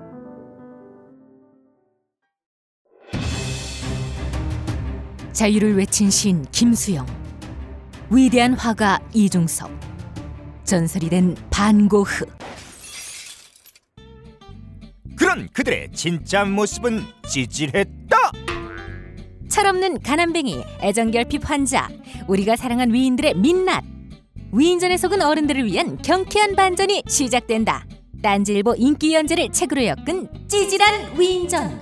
완벽하지 않아서 눈물나게 아름답고 찌질했기에 더욱 위대한 그들의 삶이 전하는 위안과 감동. 딴지일보 홀짝 기자의 찌질한 위인전. 전국 서점과 온라인 서점 딴지마켓에 있습니다. 위즈덤 하우스. 연쇄살인마는 결국 한 명을 죽이겠지만 어떤 여론몰이에서는 히틀러 시대 때 파시즘의 정권은 수만 명의 유태인들을 죽여버렸기 때문에 그게 더 무서운 거죠. 그렇잖아요. 연쇄살인마가 아무리 뛰어나도 평생 열심히 죽여봤자, 농담처럼 말씀드리면 50명 넘어가기 힘들 거예요. 쉽지 않아요, 그게. 하지만 인간이 만들어낸 전쟁이나, 전쟁은 뭐에 의해서 형성됩니까? 우리 참전할까 말까 뭐에 의해서 결정합니까? 여론에 의해서 결정하죠. 여론이나 그런 것들이 어떻게 몰아지는 순간에는 우리는 그것이 정당성이라는 것으로 합리화시키죠. 여론은 그것을 반드시 합리화시켜서 가야 돼요. 연쇄살인마가 무서운 것은 그런 정당성이라는 것을 합리적으로 설득시키지 못하기 때문에 무서울 뿐인 거지, 사실은 그런 존재들이 설득시킬 수 있는 메커니즘과 어떤 언어와 논리만 가지고 있었다고 한다면 얼마든지 다른 얘기들을 할 수가 있는 거죠. 실제로 역사적으로 보면 유명한 참주들, 희생양을 만들어냈던 그런 인간들 중에는 그런 논리를 정당화시켰던 사람들도 얼마든지 있고요. 다 희생자들을 만들어내면서 내가 왜 죽일 수밖에 없냐면 했던 게 독재자들이 늘 끊임없이 개발했던 서사 중에 하나라고도 할 수 있고요. 감옥에 가두고 고문하고 학살하고 뭐 킬링필드 사건에서부터 수많은 것들. 그게 그럼 지금 제가 나치만 계속 이게 나치 시대 때 영화니까 나치만 욕을 하고 있는데 나치만 그랬느냐? 아니에요. 미국도 베트남전하고 다 전쟁 다 저지르잖아요. 그때 거기서 죽었던 수많은 사람들은 뭐 미국만 죽나요? 전쟁 벌이면 다 죽는 건데. 근데 우리는 그 의외로 까먹어요. 미군은 정의롭다고 생각을 한단 말이에요. 전쟁에서는 정의로운 존재가 아무도 있을 수 없어요. 똑같은 놈들이에요. 그래서 이런 연쇄살인마 영화들 중에서 정말로 유명한 게 오늘 원래 준비를 했다가 제가 포기했던 영화가 뭐가 있었냐면 그 채플린이 1940년대 때 만들었던 살인광 시대라고 번역된 미스터 베르두스치라고 하는 영화가 있어요. 채플린이 처음으로 가면을 벗고 나왔던 영화였었거든요. 거기에 유명한 대사가 이런 거예요. 나중에 이제 이 사람이 과부 연쇄 살인마예요. 원래 은행가였다가 이제 망하게 되자 경제 공황 때문에 유럽 프랑스인인데 프랑스인으로 설정됐는데 경제 공황 때문에 망하게 되자 이제 과부들을 돈을 긁어내면서 다 돈 뺏었고 다 죽이는 그런 살인마인데 법정에 딱 끌려갔을 때 이 채플린이 그런 항변을 하는 유명한 대사가 있어요. 자, 나처럼 몇 명을 죽이면은 그냥 악마가 되지만 누구처럼 수십억 명을 죽여 수억 명 수천 명을 죽이면은 그는 영웅이 된다. 히틀러 얘기한 거거든요. 47년도 영화였거든요. 그 영화가 살인광 시대가 웃기지 않느냐라는 식의 얘기를 하는 거예요. 그렇잖아요. 우리는 너무나 큰 어떤 희생이나 공포에 대해서는 그걸 합리화시키지 않으면 견딜 수 없기 때문에 전쟁에 대한 정당성을 우리가 이해하지 않으면 견딜 수 없을 거 아니에요. 견디지 못하기 때문에 그때는 반드시 합리화시키는 메커니즘 속으로 빨려 들어가게 돼 있어요. 하지만 냉정하게 생각해 보면 인간이 인간을 죽이는 한 종이, 한 동물로서 한 종이 다른 같은 공동의 종을 죽이는 이렇게 무차별로 학살하는 존재는 온 동물사를 통해서 물론 온 동물사에서 우주적 동물사까지는 모르고요. 지구적 동물사를 통해서 인간밖에 없어요. 전쟁이라는 형태를 통해서든 대량 학살을 통해서든. 그래서 영어로는 제노사이드 같은 단어들이 존재하는 건 이게 종을 죽인다, 멸한다는 뜻이거든요. 제노사이드라는 단어가 DNA가 포함되어 있는 용어거든요. 근데 제노사이드를 벌이는 것은 온 동물계를 통해서 인간이 거의 유일한 종이라고 저는 알고 있어요. 무서운 거죠. 그리고 이제 이 영화와 관련해서 얘기를 하다 보니까 길어질 줄 알았지만 이렇게까지. 끝으로 이제 M과 관련해서만 먼저 말씀드릴 건 가장 재미있는 것 중에 하나가 그 베케르트가 나중에 항변하는 장면이죠. 그죠? 내가 왜 죽였느냐? 충동 때문에 죽였다. 그래서 난 죄가 없다. 변호사도 막 옹호해주는 장면이 있어요. 이게 꽤 오래된 얘기 중에 하나예요. 이걸 빨리 캐치했다는 것도 정말로 놀랍다고 저는 생각을 해요. 이후에 연쇄살인마들이 어떤 불리한 증거들을 댈 때마다 계속했던 게 난 이상해. 난 충동 때문이야. 내 안에 나도 모르는 누군가가 있어. 아, 그러면 심리학자들이 막 이렇게 합리적으로 설명해야 되잖아요. 심리학의 가장 큰 맹점 중에 하나는 저건 불합리한 거고 설명할 수 없는 것임에도 불구하고 끊임없이 인간은 설명하려고 든다는 거예요. 사실은 불합리하다라고 인정해버리면 되는데 인간의 법적 언어들은 특히 사형을 시키거나 할 때는 이게 논리적으로 설명을 해야 되거든요. 그 언어들은 다 합리성을 지녀야 돼요. 그러니까 계속 설명하려고 드는 거예요. 그래서 계속 몇 번 충돌해요. 왜? 연쇄살인마들이 갖고 있는 놀라운 특징 중에 하나는 이들이 바보가 아니라는 거예요. 역사적으로 봤을 때도. 대부분 잡혔을 때 자기를 옹호하거나 항변할 수 있는 수많은 언어들을 여태까지 개발해 왔어요. 이 싸움에 대한 책들도 있는데요. 그런 것들 보고 있으면 제가 뭐 변태여서 연쇄살인마 책을 본 건 아니고요. 가끔 영화가 이제 그런 존재들을 특별하게 다루는 지점들이 있기 때문에 뭐 호기심 반, 어떤 의무감 반으로 이제 읽게 되는 경우들이 있는데 완벽하게 빠져나가는 계속 메커니즘들을 들이대고 있는 거죠. 그러니까 그런 것들을 1931년도에 연쇄살인마를 본격적으로 다뤘던 영화에서 정확하게 쓰고 있어요. 충동 때문에 그랬다. 근데 아까 이제 교차 편집되는 장면, 범죄자와 그 경찰들이 교차 편집하는 장면에서 경찰 중에 한 명이 그래요. 왜 우리가 걔를 잡을 수 없냐면 걔가 희생자와 만나는 경우들이 우연성에 의해서 충동적으로 이루어지기 때문에 잡을 수 없다라고 얘기해요. 실제로 연쇄살인마가 무서운 이유는 여기에 있다라고도 전 얘기할 수 있습니다. 뭐냐? 충동에 의한 것이라는 거죠. 충동에 의한 것이기 때문에 물론 계획적이다라고 이제 계속 법적 언어에서는 그걸 설명해내려고 되게 노력을 해요. 지금까지 계속 노력하고 있어요. 충동이라고 니네들은 설명을 하고 있지만 그게 아닌 것 같거든. 자, 봐봐. 네가 이때는 패턴들이 있고 유형들이 있고 이런 것들을 끊임없이 분석해내죠. 그게 그 범죄의학에서 계속 하게 되는 어떤 타입들 같은 것들을 찾아내면서 어떤 유형들을 가지고 있는지를 분석해내고 설명하고자 하는데, 사실은 그 충동 그 자체를 악마적인 것으로 이해하기 시작하면은 더 단순해질 수도 있어요. 근데 문제는 그 충동의 산물이라는 것은 누구나 다 갖고 있는 거라는 거죠.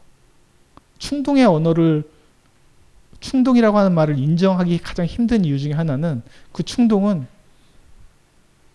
우리 안에도 분명히 있기 때문에 그래요. 그렇잖아요. 충동을 느끼실 때가 있죠? 없으세요? 충동이 없는 무성역자신가요? 그러시지 않겠죠. 충동이라는 것들이 누구나 다 보편적으로 갖고 있는 건데, 그럼 충동이란 무엇인가라는 질문과 연결해서 들어가 볼 수밖에 없군요. 충동은 뭐냐? 동물적인 거예요. 단순화시켜서 설명드리자면. 근데 우리가 까먹고 있는 것 중에 하나가, 인간은 언어와 사회를 가지고 있는 이성적 존재이기도 하지만 동시에 동물이기도 하거든요. 그래서 아리스토텔레스의 정의에 따르면 인간은 사회적 동물이거든요. 다시 말해서 연쇄살인마들이 갖고 있는 가장 공통적인 특징 중에 하나는 인간의 어떤 이성이나 통제력 같은 것들을 스스로 내던진 채, 그래서 연쇄살인마는 법이나 정의나 도덕이라는 체계로부터 자유로운 거잖아요. 그런 것들에 별로 구애를 받지 않는 존재들인 거죠. 스스로 법과 정의를 만들어내버려요. 왜? 그건 기존의 법과 질서를 무시함으로써 가능해지는 거거든요. 그리고 그 나머지 것들은 다 충동에 의해서 행동하는 존재들이라는 거예요. 그래서 이 충동이라는 것은 동물적인 본성에 속하는 것들인데, 인간이 공동체를 형성하고 도시를 형성하고 어떤 사회를 형성할 때 늘상 먼저 내던져야 했던 것이 바로 충동이었었어요. 그렇잖아요.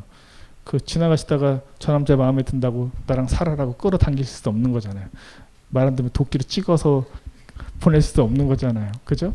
가끔 이제 옛날에 원시인들에 대한 설명을 무식하게 하는 것 중에 하나가, 그 지나가다가 마음에 드는 여자 있으면 남자 원시인, 여자 원시인 도끼를 머리 한번 때린 다음에 동굴을 끌고 들어갔다, 뭐 이렇게 설명을 하는 농담 같은 것들이 많이 있었잖아요. 그거는 그 설명을 그대로 따르자고 한다면 인간을 인간으로서 대하기보다는, 이성적 존재로 대하기보다는 동물로서 바라보면 그렇게 행동을 했을 것이다 라고 이제 추측하는 거죠.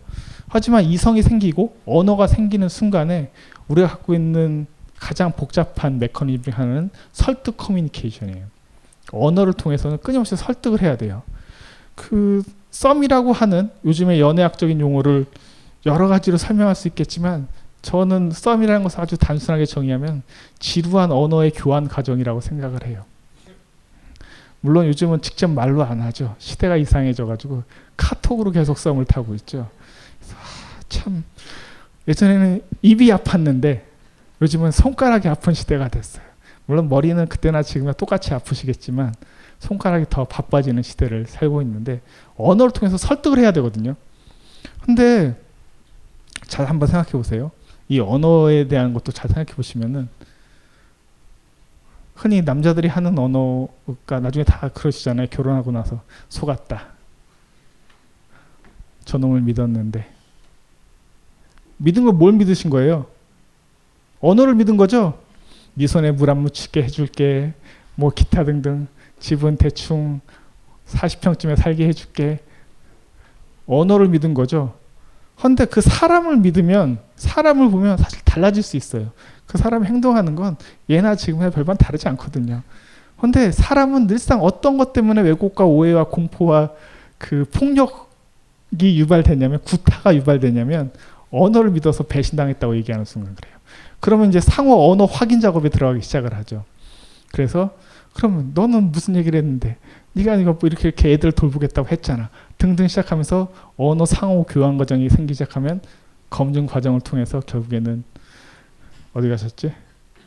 이혼 서사가 막 나오기 시작을 하는 거죠. 그래서 언어를 믿지 마세요. 인간의 언어는 늘상 미끄러지게 돼 있어요. 그리고 뿐만 아니라 그때그때 모면하는 게 인간의 언어고 인간의 언어는 대부분 다 거짓말로 이루어졌다고 해도 과언이 아니에요.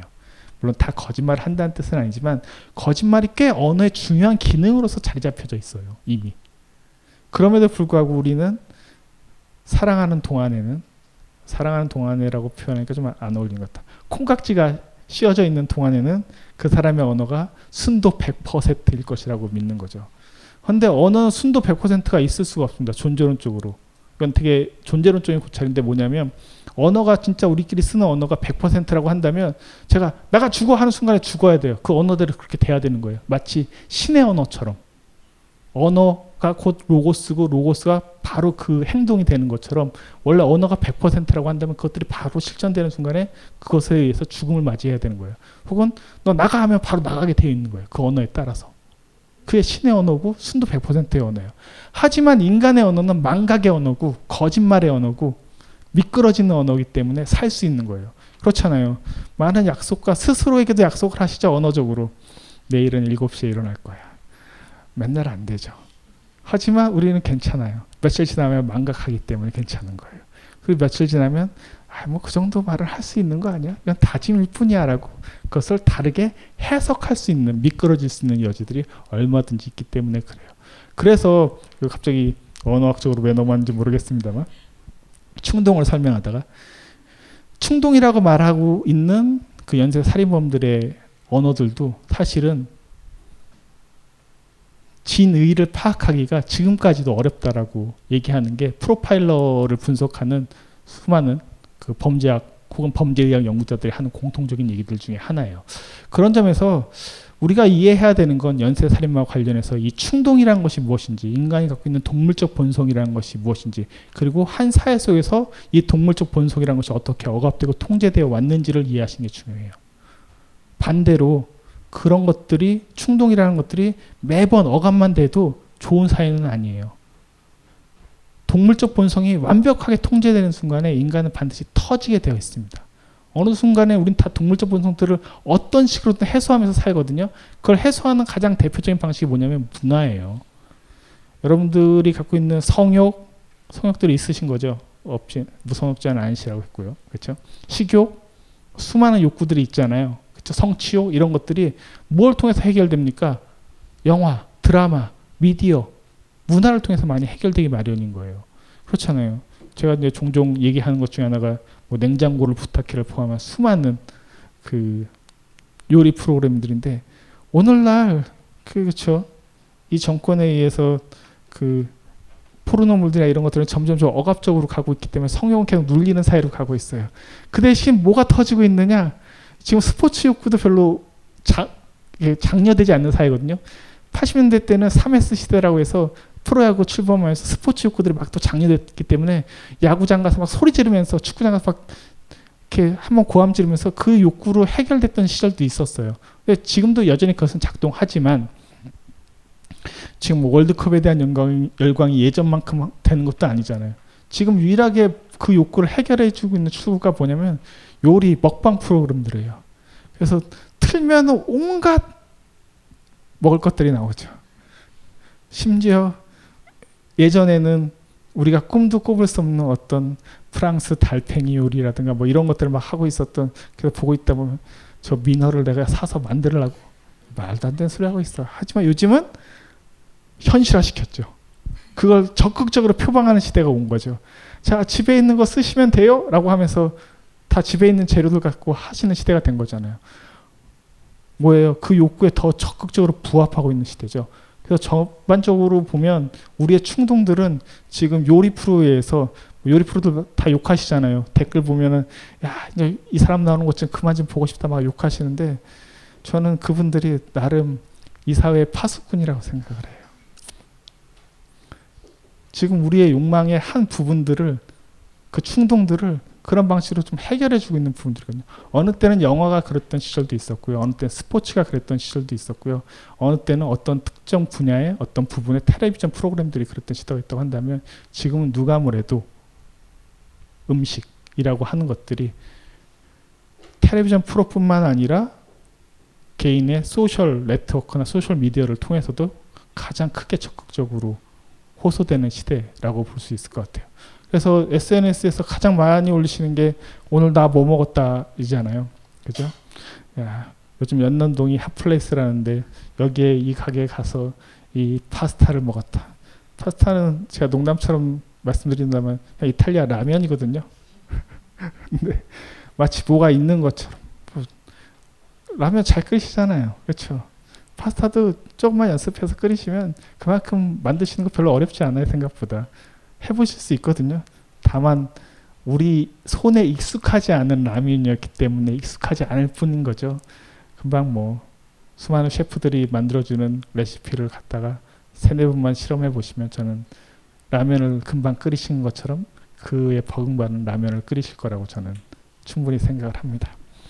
그래서 충동들이라는 것들이 사실은 사회학적으로 더 중요할 뿐만 아니라 이런 범죄, 절대악을 형성하는 데 있어서 그 사회의 기저와 맞물려서 생각해 볼 수 있는 가장 중요한 핵심적인 테마들을 이루고 있어요. 그래서 이 페토로레가 베크레트가 이 충동을 얘기하는 부분들이 정말로 재밌었는데 한 가지 그 끝으로 간단하게만 설명드리자면 이게 이제 히틀러 시대의 영화라고 얘기했었는데 이 시대에 대해서 여러 책을 썼던 뭐 발터 베냐민이라든가 여러 학자들이 있었는데 이 표현주의 영화에서 대해서 혹은 프리츠 랑의 영화에 대해서 잘 설명했던 사람 중에 하나가 지크프리드 크라카우어라고 그 베냐민과 그 친구였었던 유명한 학자가 있어. 나중에 이제 미국으로 건너갔던 사람인데 그 사람이 40년대 때 썼었던 칼리가리에서 히틀러까지라고 하는 유명한 영화 책이 있어요. 굳이 말하자면 영화 사회학의 기초가 되는 책이라고 볼 수가 있을 것 같은데 뭐 이런 얘기예요. 칼리가리 박사의 밀실 비네가 만든 원래 그 칼리가리 박사의 밀실도 프리츠 랑이 만들기로 연출하기로 약속이 돼 있다가 중간에 약간 이제 배반을 당해서 연출을 못하게 됐었는데 안 그랬으면 표현주의 영화의 효시를 그 이 애물 만든 프리츠 랑의 연출 버전으로 보셨을 수도 있을 것 같다는 생각이 드는데 어쨌든 그 칼리가리와 같이 그 사람은 이제 최면술사거든요. 최면술사를 통해서 어떤 존재를 지배하는 것, 이게 일종의 미디어의 효과, 최면술이라는 것들이 마법적 효과로 사람들을 통제하고 억압한다. 칼리가리가 바로 히틀러의 도래를 예언한다라고 단순화시켜서 얘기하자면 그 책에서 그 크라카우가 얘기했거든요. 이 M에서도 마찬가지 얘기를 해요. M의 저 희생자는 유대인일 수도 있고 혹은 히틀러 그 자신일 수도 있다. 그런 어떤 공포적 존재가 한 도시를 마비시키고 점령하고 지배하고 사람들을 공포와 광기 속으로 몰아가는 중요한 존재가 될 수 있다. 이런 영화들이 표현주의 영화들의 어떤 주인공들이나 이 악마들이 갖고 있는 가장 공통된 특성 중에 하나는 히틀러의 어떤 초상과 겹쳐진다라고 하는 게 그 책의 분석이었어요. 히틀러가 등장하기 전부터 표현주의 영화는 만들어졌지만 공교롭게도 마치 예언적으로 그 영화 대부분 또 표현주의 영화는 예언적인 성격도 많이 가지고 있었거든요. 그런 예언적으로 히틀러의 출몰을 예고하면서 바이마르 공화국 시대의 한 획을 긋고 있다. 그런데 바이마르 공화국이라고 하는 것도 되게 중요한 개념이에요. 독일 최초의 공화국이었었거든요. 그래서 약간 좀 엉망이었었어요. 뭔가 좀 기깎기가 안 맞는 그 틈새를 파고 표현주의 영화가 등장했고 표현주의 영화는 공포, 불안, 억압, 꿈 중에서도 악몽 이런 것들을 다뤘던 영화라고 한다면 그 틈새를 타고 정치적으로는 히틀러라고 하는 진짜 악몽이 등장을 했었던 거죠. 그런 관점에서 보신다면은 저는 그 M을 보고 나서 여러 번 이 영화를 어떻게 어떤 정치적인 문제나 사회와 같이 연결을 할까라고 했을 때 생각했던 딱 하나의 책이 뭐냐면 홉스의 유명한 책인 리바이어던이라고 하는 책이 생각났어요. 이 책에 나오는 가장 유명한 문장 중에 하나가 뭐냐면요. 그 인간에 대해 늑대다라고 하는 유명한 문장이 있거든요. 그러니까 원래 인간끼리는 다 있으면 서로 죽이고 희생하고 물어뜯고 하는 동물적인 늑대들이에요. 그래서 이 늑대로부터 지키기 위해서 사회적 합의를 이룬 거예요. 늑대의 탈을 다 빼놓고 우리끼리는 양처럼 살자라고 하는 게 사회 계약설의 근거가 되는, 삶에서 정치적인 어떤 사회 구성체를 형성하게 되는 가장 토대가 된다라는 것을 이 홉스가 리바이어던을 통해서 얘기를 했었는데, 그 순간에 다 사회 계약을 다 했어요. 자, 내가 대한민국에 태어났으니까 나는 늑대의 탈을 벗고, 알고 보면 그 늑대인데, 그쵸, 늑대죠. 늑대인데 벗고 양처럼 살아갈게 라고 살고 있는데, 그 중에 하나 탈을 안 쓰는 존재가 있으면 그 탈을 벗지 않은 존재는 연쇄살인마가 될 수도 있고, 때로는 그 존재가 독재자나 군주가 될 수도 있다는 거예요. 그래서 연쇄살인마의 추상은 프리츠 랑의 애매에 등장하는 것처럼 히틀러 내지는 독재자의 이미지하고도 서로 겹쳐져서 읽을 수 있게 돼요. 아까 얘기했던 유명한 교차 편집 장면, 공권력, 경찰 권력과 범죄자 권력이 서로 같다라고 얘기하는 건 사실은 두 권력은 언제든지 서로 교차 가능한, 호환 가능한 것이라고 생각해 본다면, 우리가 알고 있는 힘의 어떤 양상들은 의외로 선과 악이 구별되지 않는 이런 늑대들의 세상 속에서 어떻게 살아가야 될 것인가 라는 질문을 남기게 되는 거죠. 그래서 아까 서두에 말씀드린 것처럼 프리츠 랑은 이 영화를 만든 가장 중요한 목적이 진짜 양인 애들을 지키세요! 라고 말하고 싶었다고 계속 얘기하고 있는 거예요. 어른들의 사회 혹은 기성화된 사회는 어떤 사회적 합의나 악의 합의에 의해서 악마를 만들어낼 뿐만 아니라 사실은 악마를 키우기도 하니까요. 의외로 그 아까 간첩소사를 말씀드렸는데, 한국사회에서 간첩이 됐었던 많은 뭐 동백령 사건을 포함해서 역사적인 사건들을 들여다보고 있으면, 그걸 통해서 기득권들을 유지했었던 역사들은 한국사회도 꽤나 굳건하게 유지되어 왔었거든요. 그게 우리가 뭐 오해한 걸 수도 있어요. 오해할 수도 있어요. 때로는 잘못 안 걸 수도 있을 거예요. 어떤 다른 진영이 주장하는 것처럼. 근데 전 그게 중요한 것이 아니라 그런 메커니즘이 돌아가고 있다는 게 더 중요한 문제라 생각을 해요. 그래서 우리는 수많이 지금까지도 일어나고 있는 여러 가지 사건들에 대해서 맨 얼굴을 대할 수 없는 거죠. 이게 진짜 무엇인지 모르는 거죠. 예전에는 그런 걸 차마 말도 못했기 때문에 그냥 쉬쉬한 채 웅얼거리고 있었다고 한다면, 요즘은 그래도 좀 나아진 게 하다못해 음모이론이라도 만들어낸 거죠. 음모이론은 뭐겠습니까? 도대체 해결할 수 없는 수많은 사건들에 대해서 해결하려고 하는 인간의 최소한의 저항이라고 생각해요, 저는. 그래서 음모이론이 나쁜 건 아니에요.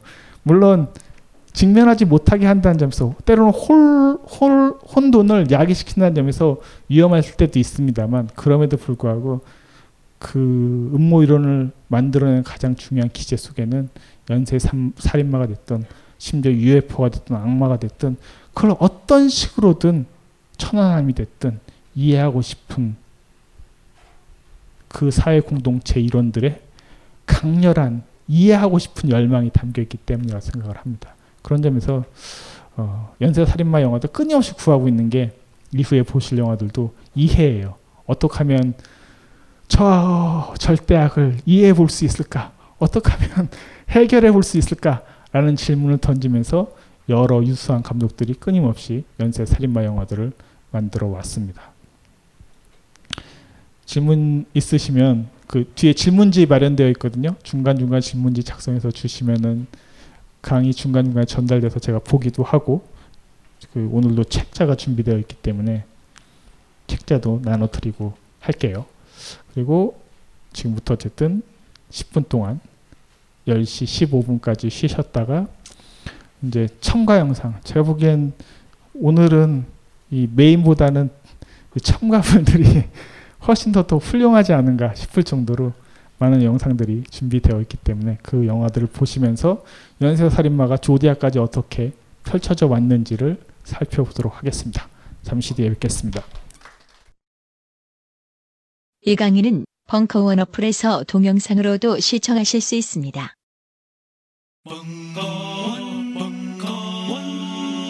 벙커원 라디오.